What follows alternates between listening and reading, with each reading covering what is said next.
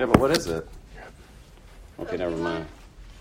Pokemon. All right. Uh, the uh, uh, scripture lesson from today is uh, from Colossians, uh, first chapter, 15 through 29. He is the image of the invisible God, the firstborn of all creation. In him, all things in heaven and on earth were created, things visible and invisible. Whether thrones or dominions or rulers or powers, all things have been created through him and for him. He himself is before all things, and in him all things hold together. He is the head of the body, the church. He is the beginning, the firstborn from the dead, so that he might come to have first place in everything. For in him all the fullness of God was pleased to dwell, and through him God was pleased to reconcile himself to all things, whether on earth or in heaven, by making peace through the blood of his cross. And you who were once estranged and hostile in mind, doing evil deeds, he has now reconciled in his fleshly body through death, so as to present you holy and blameless and irreproachable before Him, provided that you uh, continue securely established and steadfast in the faith, without shifting from the hope promised by the gospel that you have heard, which has been proclaimed to every creature under heaven. I, Paul, became a servant of this gospel. I'm now rejoicing in my sufferings for your sake, and in my flesh I am completing what is lacking in Christ's afflictions for the sake of his body, the church I became its servant according to God's commission that was given to me for you, to make the word of God fully known, the mystery that has been hidden throughout the ages and the generations, but now has been revealed to his saints. To them, God chose to make known how great among the Gentiles in the riches and glory of this mystery, which is Christ in you, the hope of glory. It is uh, He who we proclaim, warning everyone and teaching everyone in all wisdom, so that we may present everyone mature in Christ. For this I toil and struggle with all the energy that He powerfully inspires within me. So, uh, if you're keeping track, this is our third crack at uh, uh, this crucial part of this letter.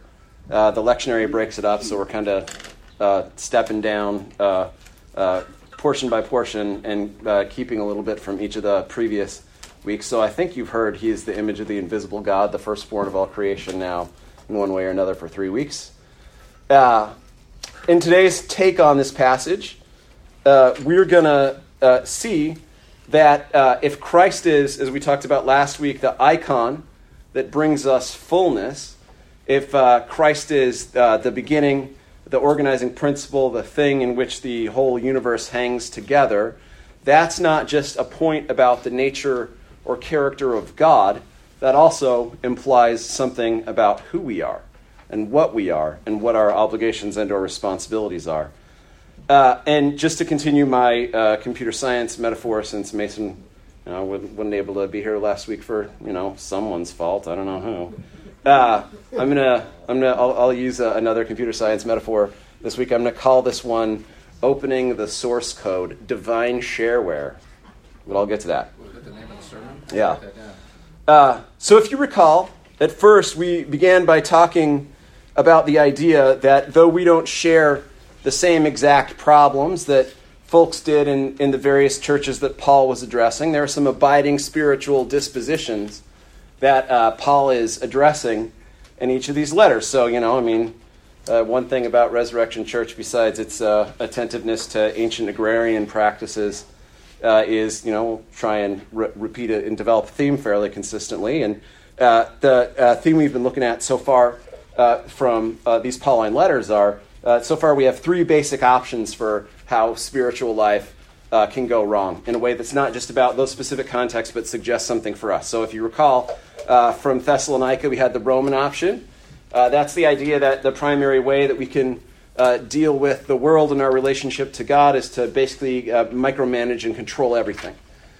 we had the Dionysian option, and as you recall, that's the idea that uh, you know, there's whether it's a metaphorical or uh, actual opiate, the uh, the tendency behind the Dionysian option is to try and make yourself feel better about the world by ignoring suffering uh, and by uh, turning away from the brokenness of the universe. And then, as we talked about last week, there's this tendency to to say that Christ is not enough, that we need something in addition to Christ and to what's revealed in Christ. Uh, some, uh, some hidden arcane practice of spiritual wisdom or doctrine that might bring us fullness. So the third kind of option we talked about last week was represented in the idea of uh, Jewish Gnosticism, uh, and, that uh, folks would say there is an additional practice or idea or concept that we need in order to be made full. And uh, it sounded like, from what I could hear from Sunday school this morning, there was some pretty awesome kind of overlap between how we're talking about the idea of the resurrection and how we might think about what's going on in, in Jewish Gnosticism. And you know, the way I kind of talked about it last week was it was uh, Christ as the icon that allows us to directly access uh, the, uh, uh, the, the, not only the divine, but the principle that causes the universe to hang together. And, and uh, this Gnostic strand in Judaism in Colossae at the time was about saying it wasn't enough to focus on Christ, but you needed something else. So uh, the, the icon, too simple for him. So uh, I want to I want to kind of unpack that in the context of, of this week's stuff, but I want us not just to think about uh, Jewish Gnosticism. I want to talk a little bit about the Roman option again. So uh, this is an argument that N.T. Wright makes, and he borrows it from a theologian named C.F. Burney, and there, obviously there won't be a quiz on that. Uh, but uh, they say that this kind of, as I pointed out already, this kind of poem slash massive Greek run-on sentence or Hebrew, uh, they see the, the whole set of things we've been looking at here as a reflection on this central Hebrew concept. And I'm going to have to have Trey help me on the pronunciation because I have no idea. Bereshith? Yeah, yeah, that's close. Yeah. Tell me, do it. Uh, it would be like uh, Bereshith. Yeah, okay, what Trey said. So uh, it's an important word, and uh, it's in fact the first word in the Bible. So, uh, anyone, what is it? In the beginning. Yeah, in the beginning. So uh, it is, and it's a really uh, kind of fascinating word. So the bay or b or however Trey said it part is uh, uh, the kind of in, but it can also mean like in or with or through. And the reshit part, I guess, uh, usually means beginning, but it's not just a word for beginning uh, that is just about time. It, it, it, should recall, if you all remember, a while back I did a series on John, uh, in John 1 1, there is this idea of arche.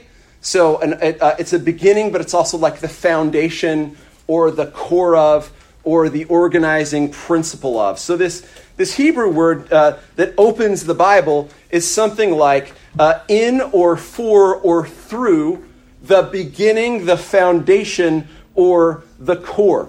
And so uh, it mirrors, you know, there's the beautiful thing about Scripture. All, there's all these kind of repetitions of the, uh, the creation story. So John 1 1 is a repetition of the creation story. In the beginning was the Word. And here, uh, N.T. Wright and this guy C.F. Burney argue that this kind of poem or hymn or run on sentence that we've been looking at for three weeks now in, in Colossians is a, uh, is a reflection on this Hebrew idea of a Bereshith. And their point is this that it establishes that Christ is the Reshith, is the beginning, is the foundation, is the core principle of everything. And then it's applying that idea to all the different ways that Christ is the core principle or the arche or the beginning. So they're reading something like this in verse 15, if you have it there Christ is the image of the beginning. And in fact, you know, uh, we should, you, the idea of image has a fairly strong tie with creation accounts. If we, if we think about it, anybody have an obvious example about where image and creation are tied together? Eh? Let us make, yeah, in our own image, right? So uh, I think that's one of the kind of interesting things about their argument is that this account is picking up all these things from the Jewish creation story, and that the idea of image there is, uh, is, is evoking this kind of notion of creation. So Christ is the core or the bereshit or the, uh, the image of uh, the foundation or the beginning, etc. Second, in, later in 15, he's the firstborn, which, by the way, is one of the primary meanings of Reshith. He's the, the one through whom and, and, and through which everything flows. In 17, Christ is uh, supreme, he is before all things and holds all things together. That's a second meaning of, of Rishith, kind of sovereignty. Uh, and then in 18, he is the head of all things, which is a, a third meaning. So you can be the foundation or the arche, but you can also be the governing principle. And then in 18, he, Christ is the literal beginning in time of all things. And then finally, late in 18, he's what? He is the firstborn from the dead. So the claim here is that this is a way to talk about, uh, in the context of all the issues and problems we've been talking about that the community in Colossae had, this idea that Christ is the beginning, is the arche, is the foundation, is the core principle upon which reality is founded, which is, you know, like as we talk more about the kind of Gnostic understanding of the world, that's a, that's a, that's a fairly difficult slap in, in, in, in, the, in the face of those Gnostics. But here's the thing it, to me, if this is a kind of recapitulation of all the different ways that Christ is the core or the arche or the center, why is it that it ends with the idea that Christ is the firstborn from the dead? Because, you know, if you're, if you're, if you're walking through the various kind of things that make Christ sovereign, that uh, put Christ above all things, it's a, it's a kind of weird thing to end with, by the way, firstborn from the dead. So, wh- why is it that the list ends with that? What is Paul trying to do here? And why, by the way, even though, you know, I've always said that kind of Paul does have this tendency to always make it about Paul in some ways. So, uh, bracketing that a little bit, why is it that Paul uses that transition, uh, talking about the firstborn from the dead, to immediately talk about his work? That's the kind of puzzle for today. So I want you to go back and think about the Roman option for a second, and then we'll take a jaunt back to Jewish Gnosticism. Now, one of the things that this passage does in comparing Christ to all these cores or all these beginnings is that it's something that we've seen all the time. I don't even know if we need to point it out anymore. We say this so much, but this is an appropriation of all these different titles that Caesar had the image of God, the representative of God, the head of all things. And so there is a kind of zing here that's built in for talking about the Romans and the Roman option and a statement of Christ's sovereignty. You know, those things I think are relatively clear and interesting or useful. But the one that I am kind of geeked about in thinking about this passage this week is, is return back to thinking about the Gnostic option.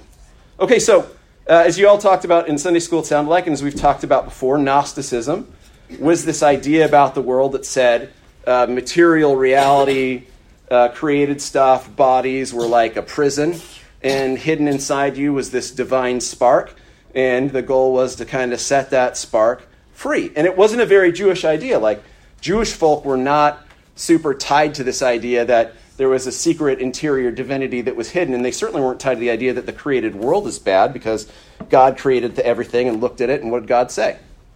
It's good.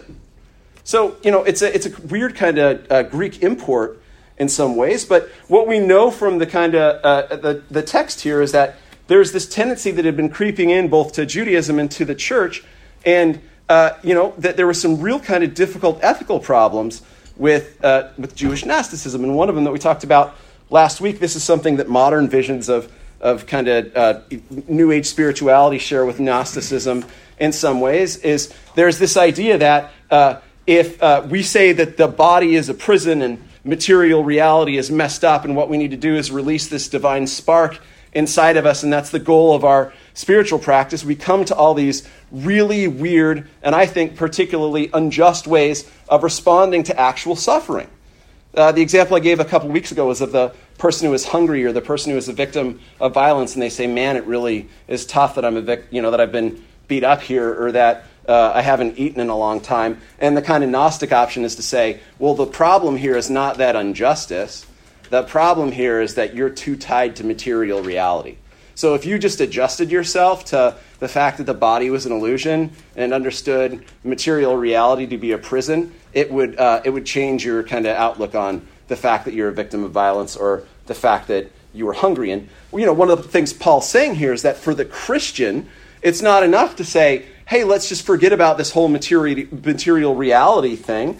For the Christian, uh, the point Paul is making here is that in Christ, who is the foundation, the whole of the universe is redeemed. It's not enough for the Christian to say, hey, it's your fault that you're too tied to material reality, so get over it. One of the things that Paul's trying to establish here and to remind the folks in the church in Colossae is that when God redeems the universe, God redeems everything in it. God redeems our bodies, God redeems uh, the material and the created world, and that God asks us not only to not surrender to it, but in fact to point ourselves towards it and to work towards fixing it. And the funny thing is, especially in the history of the modern evangelical church, is that a lot of times this basic idea, and I don't know if you all grew up in contexts like this, but that basic idea would have been associated with what we call the social gospel. Someone would say, Oh, your church is a social gospel church. It's interested in questions of justice. And usually when you, when you frame it that way, it would mean something like, well, you're not, you know, completely literalist, and you may not be uh, theologically orthodox. And, you know, what we're kind of worried about is that you'll place the idea of justice over the idea of a focus on Jesus Christ. This is not social gospel in, in that sense. This is Paul making an argument that if we don't see our obligation to the material world into helping to uh, realize its redemption as part of our commitment to Christ, we are missing what it is that Christ is calling us to do. We're missing what it is that Christ asks us to do in response to what the Gnostic option proposes. If the Gnostic option says, hey, material reality and history and bodies don't matter that much, focus on the divine spark, Christ says, no, the death on the cross and resurrection is about God looking at material reality and asking that we fix it, that we do something about it, that we are called to see it as being and in the process of being redeemed. So, Christ is the beginning and the image and all that. Now, what does it mean for us as a spiritual practice? For those of us who, I don't know, we're like kind of always aging and our bodies are always kind of declining. And I don't know, like maybe some of you all, I certainly have at points experienced my body to kind of feel like a prison. I mean, you know what? You get some gout, you, you put on a bunch of weight, you get real tired. I don't know, whatever it is, but like we've all had this experience of feeling like it'd be really nice to imagine that you could bail on, uh, you know, the body and materiality and pursue this like beautiful, vaporous, effortlessly moving divine spark. And in fact, so much of modern spirituality, especially the kind of folks who are, you know, spiritual but not religious, have this vision of what a relationship to divinity looks like, of what a relationship to God looks like. And to me, uh, not to take a specific hit at a specific tradition, but as a guy who spends a good amount of time in Chapel Hill along uh, around a lot of folks who are yoga aficionados that don't really have a metaphysical commitment to yoga, but they'll say to everyone, Namaste as a, as a kind of greeting uh, uh, to, to uh, and, and what does namaste mean? You know? The God in me recognizes the God in you. It's a, it's a spiritual practice that says there's a divine spark which is internal to me that responds to the divine spark that is internal to you. And in fact, you know, one of the interesting things about the Western appropriation of yoga is that there's this tradition, which is essentially a kind of Gnostic tradition that's bound up in yoga that is really easy for people to kind of import as a kind of, I don't know, hipster spirituality in some ways that isn't really thinking about the underlying assumptions that are built into it. This idea of a Gnosticism that says our bodies don't matter all that much is a fairly prevalent and, in fact, fairly important idea. And Paul's response to that is that if you see your body, the material world, and history as, in some ways, an irrelevant aside. What was the quote that you read earlier? Uh, that it's a, a soul carrying around a little corpse. If you view the world that way, you are in a position where you don't see that Christ is the foundation of and the thing that causes all reality to hold together. So, for Christian folk, the reason why we care about bodies and history and the material world and all those different things is because we believe Jesus came to redeem those things, to change them, and in fact, to resurrect them. So if you go from that frame, let's pop quickly through uh, the rest of the verses that we haven't looked at very closely. In verse 19, for in him all the fullness of God was pleased to dwell, and through him God was pleased to reconcile himself to all things by making peace through the blood on the cross. Now, look, this idea may seem like old hat to us, but it is a revolutionary idea at the time, and it was a shot right to the very heart of this kind of Gnostic, spiritualistic worldview. Because it says, the fullness of God, the whole, the entire fullness, without remainder, dwelled and took up a home in a body. Think about what that means. Think about how radically different that is from the kind of Gnostic proposition. On one hand, a, a, if a body is a prison, I don't know, I mean, maybe some people like to hang around in prison, but most of us see prison as a place which is the opposite of home in some senses. It holds us back from home, and your goal about prison is kind of to get out of it. If you understood the body to be a prison, you certainly wouldn't say the fullness and the entirety of God dwelled or took up home in a body. So if you're of this kind of Gnostic, old school, or modern spiritualistic bent, you probably have this idea that, like, the reason why there's sin is because you have a connection to your body. That's the, the basic Gnostic idea is like, hey, if you've got sin, it's because you're too worried about your body. And in fact, there's a lot of us who grew up in Christian traditions. I remember in youth group, every, you'd be like, how you doing? And someone in youth group would say, and at least in Good Shepherd Lutheran Church, they'd say, oh, dude, I'm totally fleshing out. and like, what did, what did that mean? It was like, oh, I'm totally giving into the desires of the flesh, which I guess, you know, like high school, they're like, oh, flesh it out.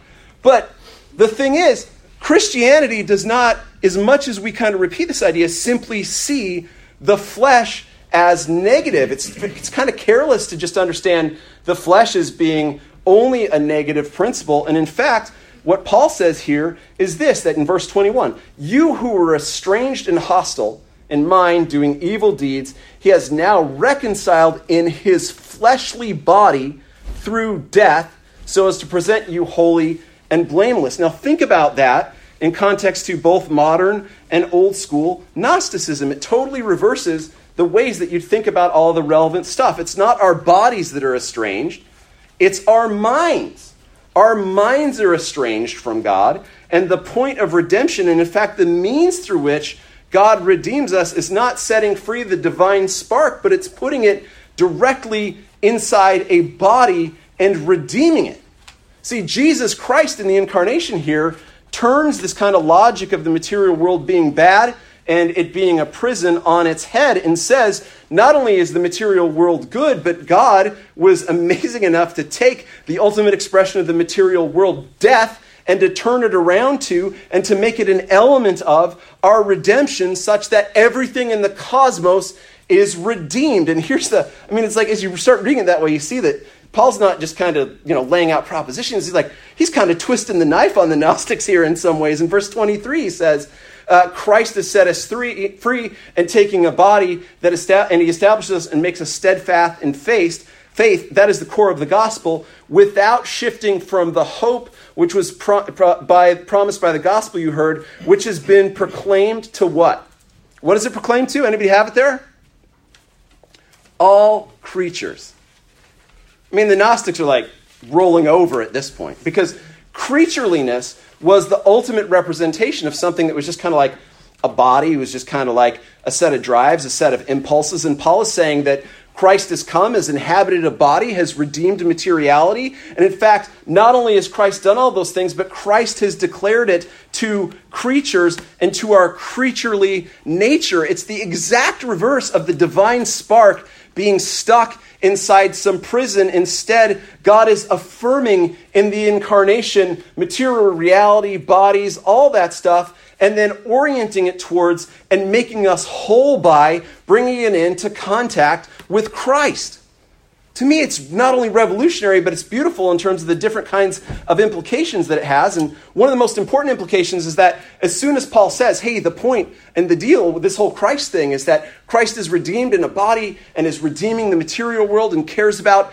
individual people and wants to make things better for them and all that stuff, Paul immediately turns to what? What he is doing. Now, like, you know, it does seem like hey, sometimes Paul does this deal where he makes it all about Paul, but you know, that's not exactly what Paul is saying here. Paul's saying what it means then, because Christ has been embodied and incarnated and all those things, is that we have a specific demand and obligation that's put on us. There are Gnostics across time who have the luxury of saying something like, well, flesh will be flesh, bodies will be bodies, it is what it is, which is one of like, yes, things are consistent with the principle of their own identity. We say, you know, nothing really matters. The material world is going to go away. Uh, all that's relevant is the divine spark. Uh, but we don't get to say any of those things that Gnostics get to say that say it's not a big deal when there is suffering or brokenness or injustice or something to be fixed. What Paul is saying is that because Christ has been incarnated, we can't just say whatever's going to happen is going to happen. In fact, what we have to say is that because Christ has taken up a body and composed a body, which is the church, we are called to bring our bodies, our whole person, everything that we are, to wrap it up in the fullness of Christ and point it towards the task of redeeming the material world. That's what's so beautiful about this is that Christianity is not a retreat from the material world or from bodies. It is a redemption and reformation of them. And just to make the point about as clear as you can, as Paul finishes this argument, notice what he says. It's not a mystery. It is in fact revealed to all the saints. I mean, you couldn't imagine a more crushing insult to the Gnostics who are basically like, old school version of if you were ever up when you were a kid at two in the morning and there were commercials about Dianetics or whatever, or whatever the you know spiritual system was that you could access to, where you could literally go up levels, and if you paid the right amount and did the right things, you could finally get to the ultimate secret. And Paul is saying what differentiates this old school vision of Gnosticism from Christianity is this: that there is no mystery anymore. That the whole foundation of the universe and the means for accessing God are not mysterious. There's nothing that in any way has to be shrouded in a secret or hidden wisdom. You don't have to level up to access it. It's not like a add-on that you find somewhere. Paul says in 26 and 27, the mystery that has been hidden throughout ages and generations has now been revealed. And remember the Greek for reveal there is what uncovered to them that God chose to make known to the Gentiles and the glory of his mystery, which is in you the hope of glory. I love that. I absolutely love that. The implication of Christ being embodied, the implication of him redeeming material history, the idea that Gnostics can no longer say, ah, forget about it, bad things are going to happen, but that instead what happens in reality and what happens to people matters. This beautiful idea that there's no esoteric hidden knowledge necessary, that the plan and path of salvation, which had been sought by sages for ages, is no longer. The secret at the foundation of the universe is now shareware. The Logos is open source code. You don't have to buy a license or do anything to know about it. The crucial thing, the crucial thing is that it is made available to everyone without limitation, without precondition. There is no one that holds the mystery and doles it out and says some people get it and other people don't. There is no path or method that you must achieve, and there is no specific limitation on who has access to us. The very foundation of the universe, the mystery healed, uh, hidden from the beginning of time, is open and free to us in the person of Christ. Christ is the divine click through. And encountering his face, we encountered the fullness of God's divinity, and that should change us. It's not then just that we say, yeah, I know where the click through is. It's that we are transformed and redeemed so that we are pointed towards the world and we become that icon, his face, his feet, so that we can redeem a fallen world empowered by, driven by, and out of our love for Him in a way that is not based on merit, that is not based on identity, that is not based on who you are or where you're from, but instead that is open to everyone as a relationship between the Trinitarian God and individual human beings that takes them and says yes to them and all that they are and makes them something different. That's the beautiful thing. And I'll, I know we got Pokemon, so I'll just say one quack last thing. Hey, it's important, right? So Praise God. The point of the resurrection is not just that we are freed from the penalty of death, but we are freed to live his fullness, to embrace the totality of the world, and to even wish for and desire its full redemption. At the cross, Jesus Christ and the Trinitarian God say no to the idea that what matters is simply ideas and spirits and vapors and metaphysical principles and doctrines. Those things, uh, the entire promise that was made to the nation of Israel in some meaningful way is ultimately and literally put to death there. But Christ, in the same way, not only takes on death, but resurrects and says yes to you individually and to us corporately. And by that I mean he says yes to your created, your bodily, your material, your yucky, gooey, eye crusted, whatever other bodily thing you want to uh, include there. He says yes to you and all of you and your person and your body, your soul, your mind. All those things are made open to and made, in fact, objects of Christ's redemption. And so ought it be that as we are transformed, we are pointed to other people and we are asked to love them and to work in favor of their redemption too. The Christian then does not ignore or uh, uh, uh, try and get away from the brokenness of the world, the pain that bodies experience, injustice, or any of those things. In fact, we are directed to look those things directly in the face and to be His hands and His feet. And we are told that we have to do it in a way that invites every person, regardless of who they are, what their qualifications are, their level of privilege, or any of those things, because the source code for the universe is open. The Logos has been revealed to all of us, and we are called simply to act. All right, amen. Uh, questions or discussion? Although with the same caveats about Pokemon time, obviously. Uh, what, what, yeah, uh, questions or discussion?